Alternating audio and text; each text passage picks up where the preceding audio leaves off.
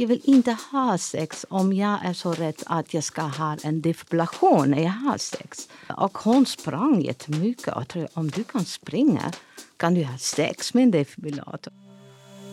Sex på arbetstid. Sex på arbetstid. Sex på arbetstid. En podd om SRHR för dig som jobbar inom vården.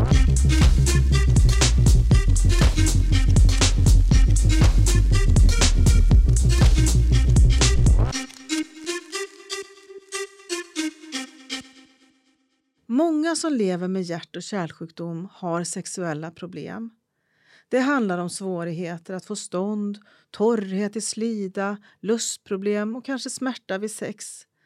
Dessutom beskriver många en oro och att man helt och hållet slutat att ha sex på grund av rädsla för bröstsmärtor eller att trigga ett hjärtstopp.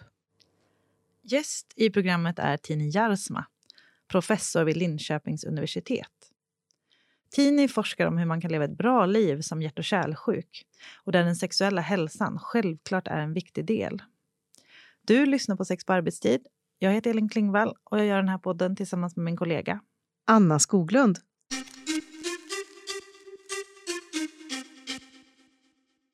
Välkommen hit, Tini Jarsma.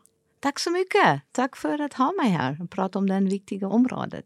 Du har ju ägnat en stor del av ditt yrkesverksamma liv att eh, forska och arbeta med egenvård och hur man kan må bra som hjärt och kärlsjuk. Men hur kom du in på det här med den sexuella hälsan? Ja, det har jag tänkt också lite. Hur kom jag in för länge sedan som jag kom in? Och det var, jag jobbade som sjuksköterska inom hjärtvård. Och för mig var det alltid jätteviktigt att fokusera hur kan man leva ett liv, ett bra liv. Alltså det är bara, inte bara att motionera mer eller ha en hälsosam kost, men vad, vad är ett bra liv? Och så började forska om, om egenvård, men också om livskvalitet. Och så kom massa gånger kom det upp med patienter att uh, vi vill prata om hur påverkar det min sexuella liv? Uh, vad kan jag göra? Hur är det med mediciner? Så kom det upp i våra intervjuerna också tänkte, jag vet ingenting om det faktiskt som sjuksköterska. Så jag fördjupade mig uh, i den området. Och så gick jag till USA för några månader och så var där en forskare som var också intresserad. Uh, och så, så, så hon bjöd mig, hon mig in att uh, skriva en artikel, en vetenskaplig artikel om den. Men hon också varnade mig och sa Tini, om du går in i den området kommer du aldrig fram. De ska fråga dig din hela liv. Ja, men så är det ju verkligen. För det här, vi ser ju när vi har gjort efterforskningar för det här programmet att det finns inte jättemycket skrivet. Det finns inte så hemskt mycket tydligt just riktat till patienter eller till personal. Så har man väl gett sig in i det här så får man fortsätta det här arbetet, det är klart. Innan vi går vidare och pratar mer om sexualitet kan vi bara prata lite mer om hjärt och kärlsjukdomar. För det är ju ett samlingsnamn för många olika sjukdomar. Men vad är det de har gemensamt? Uh, ja, termen säger det. Det har gjort med hjärta och kärl. Så det kan bli hjärtinfarkt, det kan vara högt blodtryck som har att göra med kärl. Det uh, kan vara också stroke. Uh, men det kan också vara flimmer av din hjärta, arytmi. Så det är allt som har att göra med din hjärta och din kärl. Så det är många personer som har hjärt-kärlsjukdom eh, faktiskt. Hur många säger man att det är i Sverige? Man ser, jag tittade faktiskt på Hjärt-Lungfondens eh, hemsida, ser två miljoner personer i Sverige har hjärt-kärlsjukdom. Eh, eh, och många drabbas av en hjärtinfarkt. Också om vi tänker själv, tror jag många av oss känner en person som har hypotoni, har haft en stroke, hjärtinfarkt, arytmi, även medfött hjärtfel etc.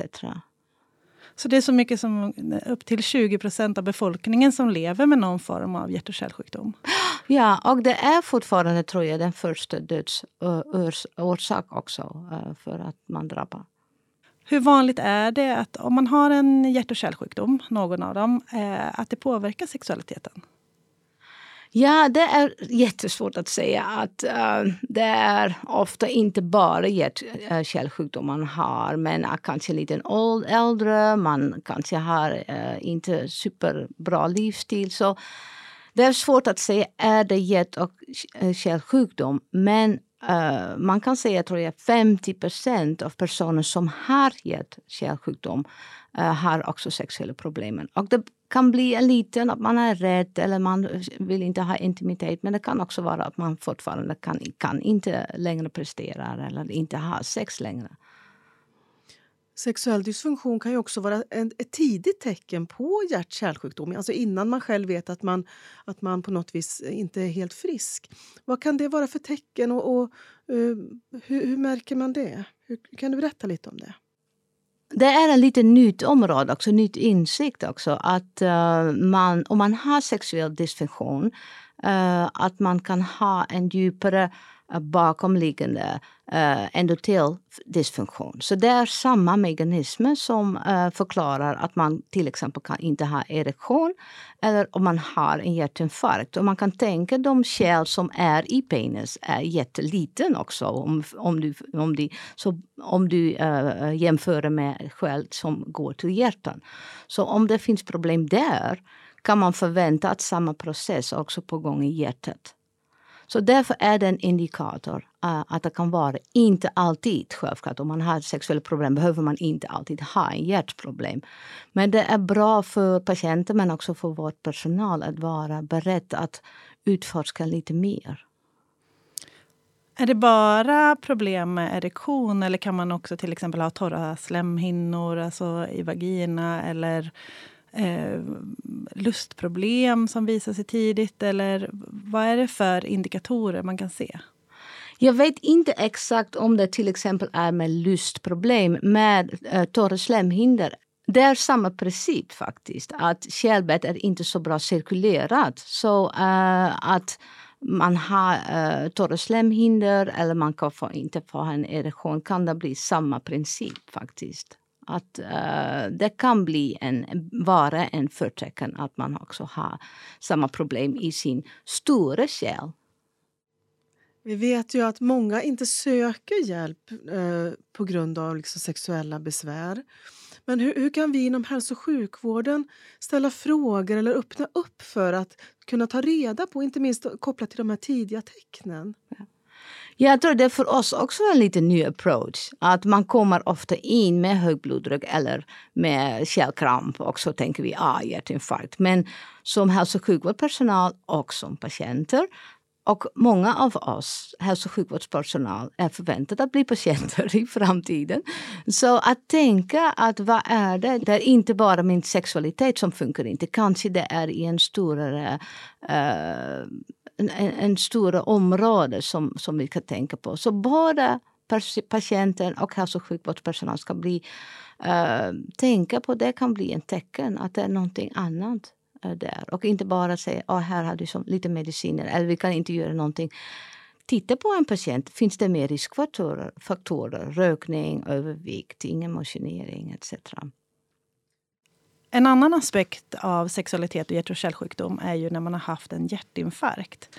Jag tänker att vi har alla någon gång sett den här Hollywoodfilmen där en person dör medan man har sex. Hur väl stämmer den här bilden in på verkligheten? Ja, det är jättebra att du tar det upp. Det är den klassiker, vad vi kallar Hollywood heart attack. Så, så vi kämpar mycket med i hälso och sjukvården att det är inte riktigt så det går. Mycket mat, mycket alkohol och så säga mycket förväntningar, mycket expectations. Och så kommer man ha sex med en kvinna som är kanske yngre. Det är ofta som klassik Hollywood har det täckt. Men också personer som är i makt och som upprör sig mycket, de har en hjärtinfarkt. Och det är det inte. Den koppling mellan sex och hjärtinfarkt, det är, är inte, hur säger man, evidence-based, hur jag säger. Det stämmer inte. Mm. Om man har haft en hjärtinfarkt, är det vanligt att man är rädd för att börja ha sex igen?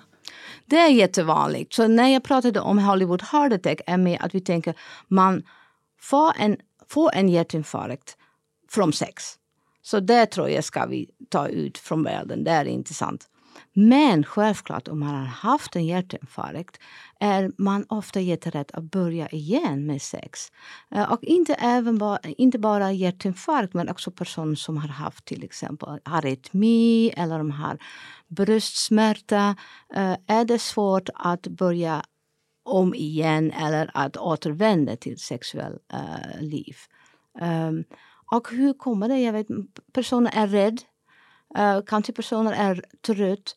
Och det finns en koppling mellan hjärt och kärlek och intimitet. Men ofta tänker också att uh, ah, om vi har sex går min, uh, min puls upp, min blodtryck går upp. Och det tar jättemassa energi. Så man tänker ofta att det är en jättesvår belastning för hjärtat och därför gör man det inte. Ehm, så den är en förklaring, att man är rädd för att hjärtat kan inte pumpa tillräckligt och det är en svår belastning för hjärtat. Men när kan man börja ha sex med sig själv eller med någon annan efter att man haft eh, exempelvis hjärtinfarkt eller att man har mycket symptom? Ja, det beror lite på vilken uh, hjärtproblem man har. Så det, vi pratar om en samlad begrepp. Så om, om man tänker på hjärtinfarkt kan man säga om man har haft en okomplicerad hjärtinfarkt kan man börja ha sex efter en vecka. Och det beror faktiskt på att man forskade om hjärtrehabilitering eh, uh, som kommer tillbaka till uh, ha lite mer motionering. Uh, och det är uh, säkert eller safe inom en vecka. Och om man tänker på sexualitet är det inte så mycket uh, ansträngning till hjälp. Vi ofta säger om man har inte symptom när man går upp två trappor kan man ha sex igen. Och ibland är det lite konstigt om man har inte en trappa att ta hissen. Men man kan också tänka om man tar en snabbt promenad för tio minuter och man har ingen symptom, man har inte bröstsmärta eller uh, andfåddhet så kan man ha sex igen. Men det är också olika andra hjärtsjukdomar som om en patient är inte så stabilt. Om man har haft en stor komplicerad hjärtinfarkt, har varit inlagd för lång, länge tid. Uh, om man har till exempel instabil hjärtsvikt. Om man har haft uh, man har, eh, uh, arytmier som är inte stabil. Så ska man prata med kardiologen, när kan jag ha sex igen? Uh, så det beror li lite på vad man har haft. Men det är inte så att det är uh, över. Det, man kan inte ha sex igen.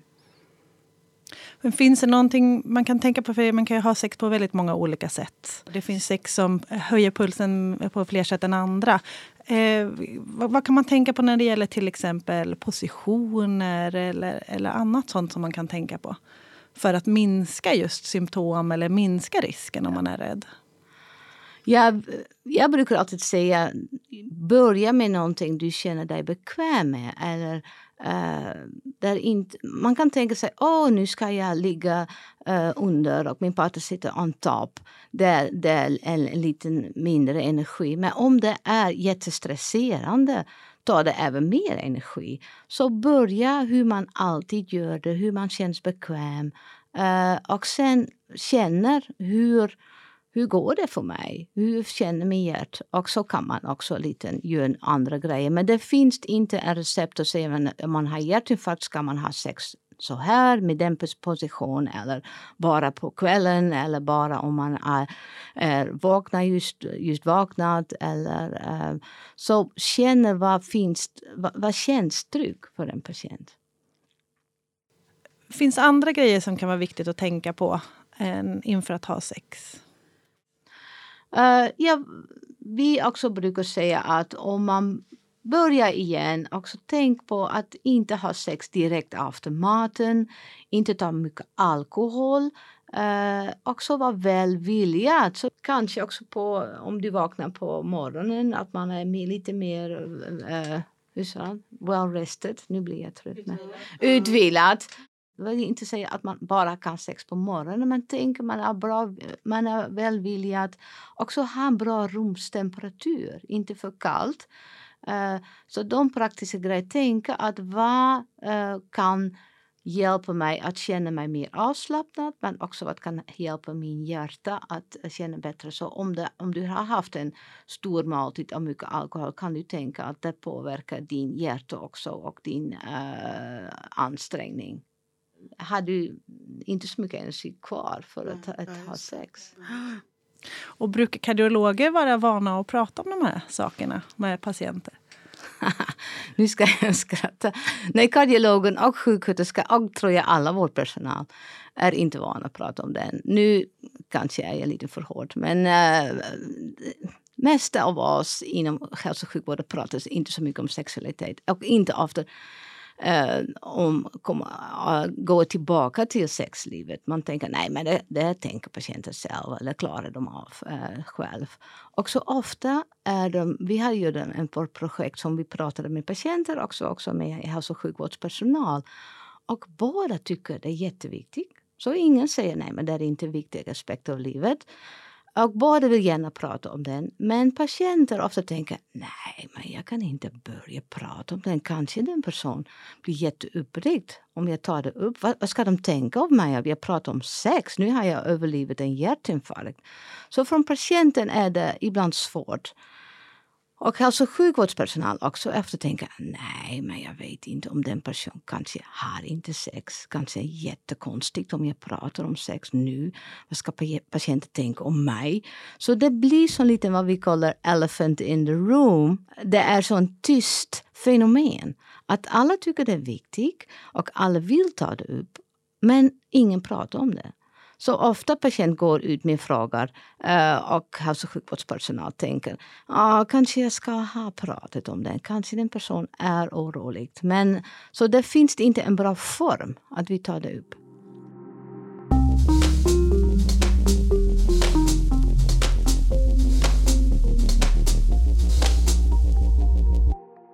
Många med hjärt och kärlsjukdom behöver mediciner av olika slag.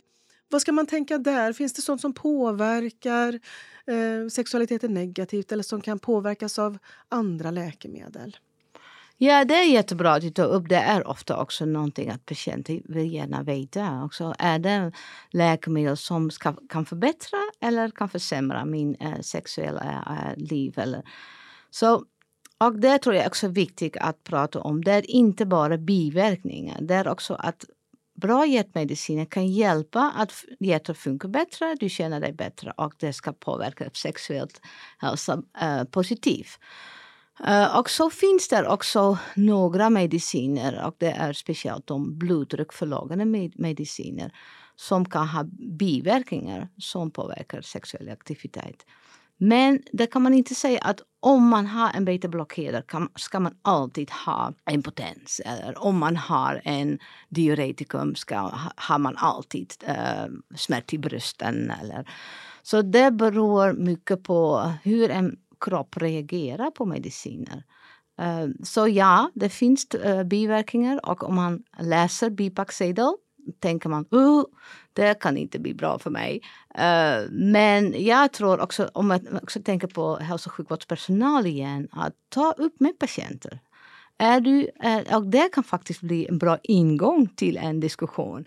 Eh, du får nu dina mediciner. Om du har biverkningar, eh, gärna ta upp. Och det kan vara allt. Det kan vara yrsel, det kan vara sexuella problem. Så har du redan pratat, inte pratat om det, men har du nämnt det till patient och patient kan komma tillbaka. Du nämnde förra gången att jag kan få sexuella problem. Jag faktiskt tänker att jag har det. Så öppna de dörren lite och prata om den. Så ja, det kan uh, påverka både positivt och negativt.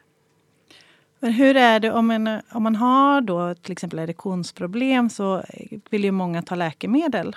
Viagra och andra liknande läkemedel, kan man ta dem tillsammans med hjärtmediciner? Uh, det beror också lite på vilka hjärtmediciner. Men uh, man kan se faktiskt att det är, uh, man kan ta det.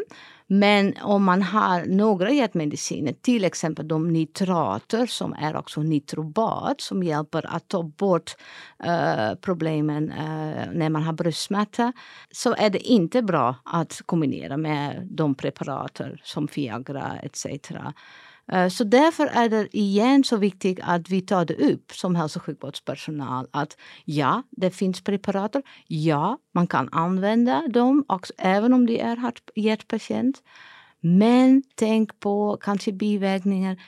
Tänk på också om någonting händer, om man känner sig inte bra, om man har bröstsmärta. Ta inte nitrobat direkt, men ring en ambulans eller gör så här. När ska man uh, uh, fråga om hjälp? Så jag tror det är bra att ta det upp med patienter. Eh, och eh, som vi vet kan vi nu alla beställa på internet. Vilken ibland är bra, men ibland inte. Att man vet inte vad kvaliteten är, men också hur det påverkar andra mediciner. Eh, så man, det är inte förbjuden att ta dem. Nej, men det låter som vikten av att få informationen vad som kan hända. Ja, ja. Som du sa så kommer ju eh, många av oss när vi åldras få någon form av hjärt och kärlsjukdom. Men sen är det ju också många barn som föds med olika typer av hjärtfel. Vad kan man tänka på eh, om man har en ung person framför sig som man, och ger liksom, sexualrådgivning kopplat till den hjärtsjukdomen som man kanske då är född med? Eller det hjärtfelet. Ja, också det självklart också beror igen vilken hjärtfel du har men också vilken uh, symptomer man har.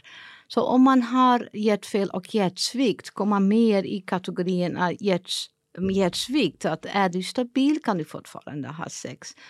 Så det är inte, tror jag, i den uh, innehåll är det inte skillnad mellan uh, en, en äldre person med, med en hjärtproblem eller en person som har eh, uh, medfött hjärtfel.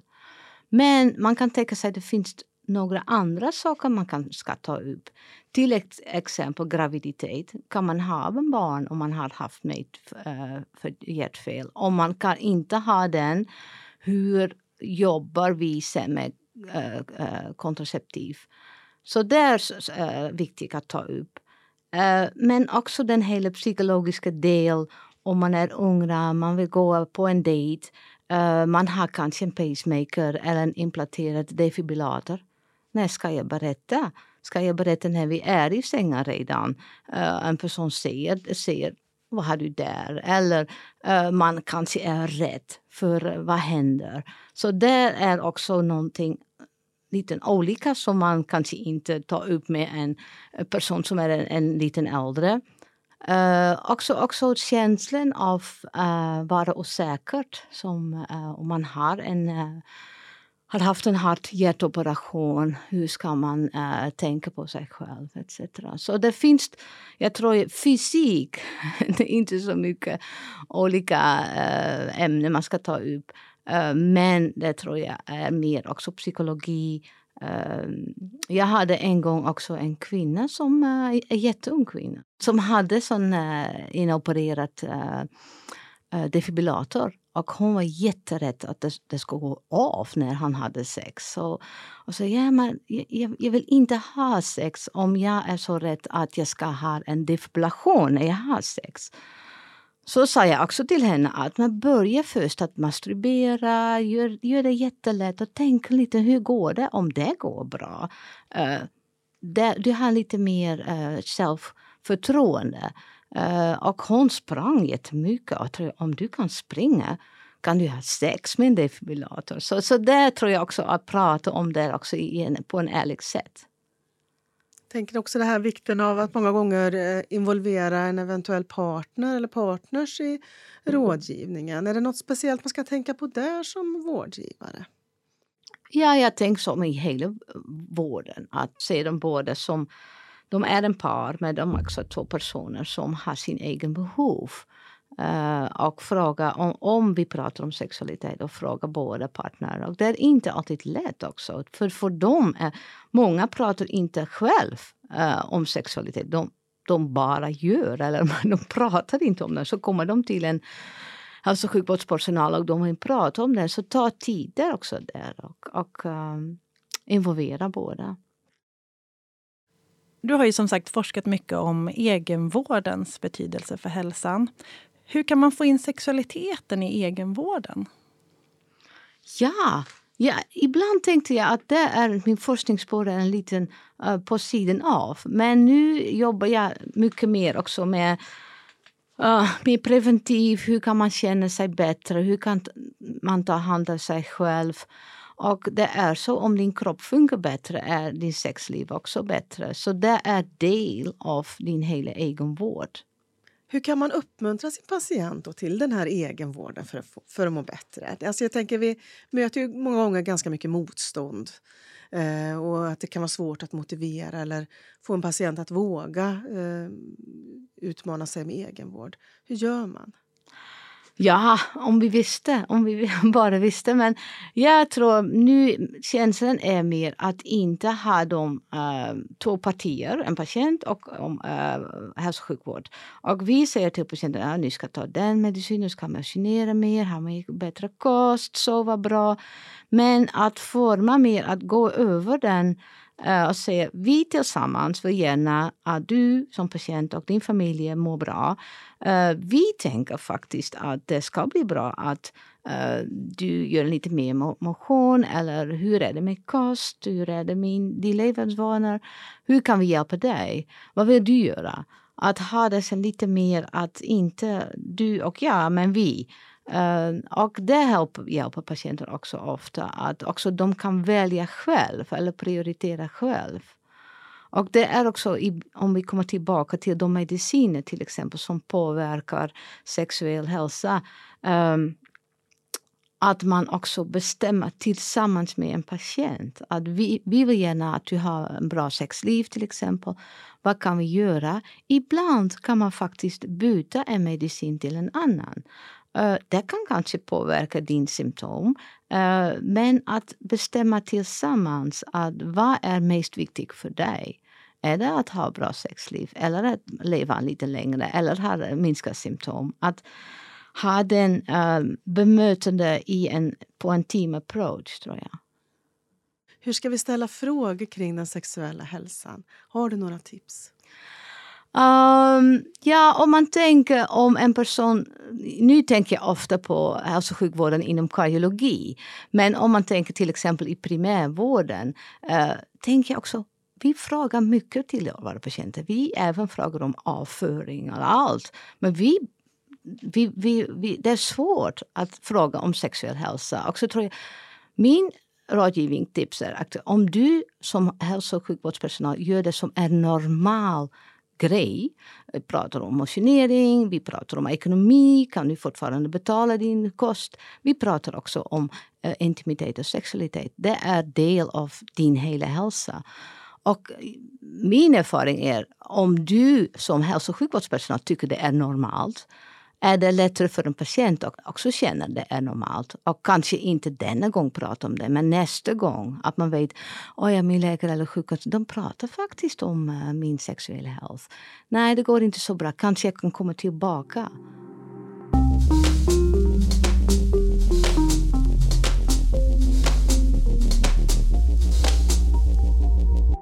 Om man, om man har sex eh, med sig själv eller andra, vilka varningssignaler finns för att hjärtat påverkas på ett negativt sätt? Ja, ja, det är jätteviktigt. Vilka varningssignaler finns det? Det är ofta det är till exempel att man blir andfödd. andfödd. Man har smärta i sin bröst. Uh, man är jätte, jättetrött. Uh, smärta någonstans i kroppen. Eller till exempel oregelbundet hjärtslag om man har haft arytmier. Eh, de är viktigaste, att det är varningssignaler. Ska man då avbryta den sexuella aktiviteten eller liksom backa eller vad gör man i de lägena? Ibland till exempel om man har stabil uh, uh, bröstsmärta, man är van med det, kan man ta till exempel nitrobat. Och det är en liten hur akut det är. Självklart om man har jättemycket bröstsmärta ska man ringa en ambulans direkt. Uh, om man blir mer trött eller eh, uh, kan man så ta ner intensitet också och ringa till exempel uh, sjukvårdspersonal. Ibland behöver man inte direkt ambulans men, men berätta till läkaren att det hände mig när jag hade sex, hände den och den vi läste någonstans att det inte är så mycket kanske aktiviteten i sig som är det som påverkar utan mer den sexuella upphetsningen. Eh, stämmer det att det är på det sättet?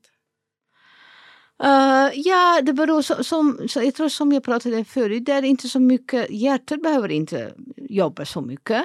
Uh, hjärtpulsen går inte upp så mycket, det går upp en liten, uh, blodtryck också. Uh, om man har så en bra början, om man kommer inleda inte för snabbt, uh, det är lättare för hjärtat också och för dig själv. Uh, men som jag var tror in med, med förebild av Hollywood Heart Attack, det är ibland som förväntningen som är så stor att man är så upprörd i början. Åh, nu ska vi ha sex. Eller om man har sex med en ny partner. Åh, hur ska det gå? Att det är mer att, och självklart det är också en ansträngning för hjärtat. Det är stress, mycket stress. Men inte den fysiskt sex uh, i sig är inte så ansträngande för hjärtat. Men hur är det med orgasm då? Hur påverkar det? Ja, en orgasm är ofta jättekort, som 10 till 15 sekunder kanske. Och den har den största ökning av din uh, blodtryck och uh, puls. Uh, men det är inte så lång och det är så, om den har en liten sprint till bussen är det också samma längd. Så det, känns, det, det låter kanske lite konstigt att, att jämföra det med jättekort men det är en stor ökning. Men det går inte upp till farlig blodtryck eller farlig puls. Så det låter som att för de allra flesta så fungerar det att kunna få en orgasm utan att det skulle vara farligt på något vis. Ja, utan att vara farligt. Det, det är det. Ja. Så vad, vad är viktigt då att tänka på när man ger sexualrådgivning till hjärtpatienter? Um, det är viktigt att man är jag tror, på patientnivå och lyssnar till patienter vad de vill veta. Det är viktigt. Att också vara konkret. Att inte bara fråga ja, hur är det nu med emotionen till exempel. Ibland frågar jag också sjuksköterskor hur pratar ni om sex? Och säger ja, jag alltid frågar också hur är det där nere? Och så tänker jag, hur är det där nere? Frågar du om sex? Ja, ja, ja, ja, ja. Och så visar jag nere under bordet. Jag tror, hur kan patient veta vad är det? Så tror jag vara konkret. Fråga om hur är det med sexlivet? Hur är det med intimitet? Fråga vad de vill veta. Är det någonting de, de undrar över? Om de inte pratar om det, forcera inte. Men nu ska vi prata om sex. Eller bara, jag tror jag, bjuda in. Det är viktigt tror jag. Och att man kan ja. återkomma om man får frågor senare. Ja, ja, ja. Och ofta för, för oss inom hälso och äh, sjukvård är det svårt att hitta en bra form. Och så där har jag, tänker jag också, att hitta en bra ingång. Ibland kan det vara att äh, till exempel om man äh, reflekterar en patient, man går upp på trappen och man Eh, är på löpband etc. Det kan bli en bra ingång. Att säga ja, men nu kan du göra så här och här och vad är din planerade aktivitet när du är hemma? Jag ska promenera, jag ska uh, rasta hunden, bla bla bla. Hur har du tänkt om uh, sexualitet till exempel? Uh, så det är ibland en bra ingång. eller vi har pratat nu om så många grejer. Kost, Eh, uh, motionering, mediciner, men vi har inte pratat om en viktig sak i livet, intimitet och sexualitet. Vill ni också prata om den? Så den tror jag är ofta bra att uh, hitta din egen ingång. Bestämma för dig själv hur kan jag prata om den? Vilken ord vill jag använda? Och om jag gör den workshop säger jag ofta se erektion några gånger. Uh, säg samlag några gånger praktisera med din kollega att jag vill gärna prata om eh, många patienter med hjärtsjukdom har problem med sexualitet. Hur är det för dig? Så om du har övat några gånger är det lättare att bara säga det. Ibland kan det behövas en, en pacemaker, något form av implantat. Är det någonting som, som du tycker att patienter beskriver påverkar sexualiteten eller, eh, eller ger en oro på något vis inför sexualitet? Ja, ibland är det en säkerhet att man har en pacemaker och hjärtat slår till på och man har en defibrillator. Om hjärtat stannar ska man defibrillera ut den. Så det kan bli en säkerhet. Men på samma tid kan det också vara att man är rädd att man skadar sin apparat. Eh, att en partner tänker att, att jag är rädd att jag skadar en pacemaker eller en defibrillator. Är det lätt att skada en pacemaker eller defibrillator? Nej, det är inte lätt att skada den uh, apparat. Uh, man kan göra mm, massa grejer, så det är inte att man sitter på en eller om man, man uh, berör en apparat, att det, det går sönder. På andra sidan är man ibland också rädd om man har en defibrillator till exempel, om den går. Om man defibrillerar så kan jag skada min partner. Och det kan man inte. Jag tänker, vi är i en situation då man har en patient som kanske har haft en komplicerad hjärtinfarkt och svårt att komma tillbaka. Där man då man, man får inte jaga upp sig, bli stressad och så för att det kan påverka hjärtat. Vad kan man ge för råd då? Ja, ja, jag tror det är viktigt. Man, först är det viktigt att man inte ger upp. Att man inte tänker att ah, nu jag har haft en komplicerad hjärtinfarkt och nu har jag instabil hjärtsvikt eller instabil arytmi. Gå tillbaka också till kardiologen och fråga att kan vi göra mer? Uh, hur kan jag bli mer stabil? Uh, och också fråga, kan jag ha sex? Så det tror jag är ett, inte ge upp för lätt. Men uh, också om man sen har instabilt hjärtsvikt till exempel, eller instabil arytmi. Uh, eh, ja, vad är sexualitet? Det behövs inte alltid vara att man penetrerar en person eller har annan sex. Det kan vara också vara nära till varandra och uh, gör grejer tillsammans och krama och vara en liten, på en lite lättare sätt uh, intim. Så det kan, kan skada ingen. Kan man tänka sig också att, att ha sex som hjärtpatient kan också vara en, en friskfaktor? Att det kan vara liksom bra för hälsan? Ja, man, man motionerar faktiskt en liten så det är bra för hälsan. Så det är kanske inte så om man kan ha en, en uh, promenad för en timme någonstans. Det kanske inte, sex kan inte uppnå samma energi. Men det är bra för, för din hjärta också att ha sex. Så skulle man kunna tänka sig att eh, sex skulle kunna ingå i ett eh, rehabiliteringsprogram? Till exempel är, för en hjärtpatient. Det är så jättebra förslag tror jag. Jag tror faktiskt att, eller jag vet att rehabilitering eh, påverkar också sexualitet positivt. Så om man har varit i en rehabiliteringsprogram eh, har man ofta, och det är forskning faktiskt, att de patienter har haft bättre sexualitet. Eh, men jag har aldrig hört av en, eh, att sexualitet blir en aktivitet i en rehabiliteringsprogram. Men det blir, så blir ett jätteintressant förslag. Men jag, jag faktiskt tror eh, att man ska ta upp den också, och, men också inte tror jag ersätta all motionering med sex. Det låter rimligt.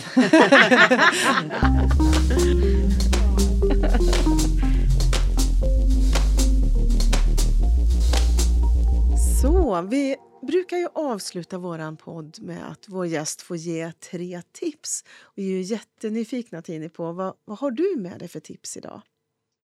Ja, jag har pratat mycket om det men nu ska jag sammanfatta mitt tips. Och tips är att vänta inte tills patient börjar så vara proaktivt. Men också be om tillstånd.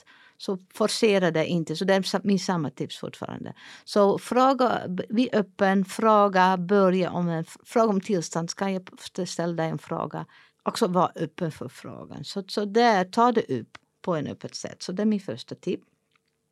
Tip två är ha din egen sätt som du känner dig komfortabel. Jag kan prata om sexualitet om det är till exempel kopplat till livsstil eller till medicin. Det, det känner jag mig komfortabel med. Annars blir det en sån stor grej som hänger. Åh, nu ska jag prata om sexualitet. Så ha din egen sätt. Um, och min tredje tip är att använd tydlig kommunikation. Så inte prata om hur är det nere den eller uh, hur är det med kärleken. Att säga, ja men kärleken är bra men jag kan inte ha sex. Så det tror jag att vara tydlig. Vad du vill veta, vad vi pratar om. Tusen tack Tini för att du har varit med i Sex på arbetstid. Tack.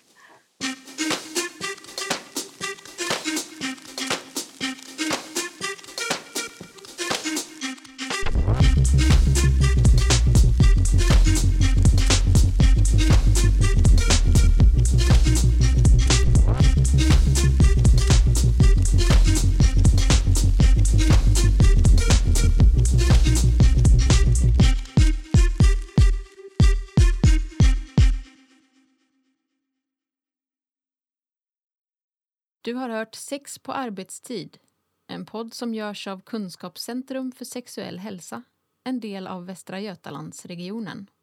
Producent var Elin Klingvall.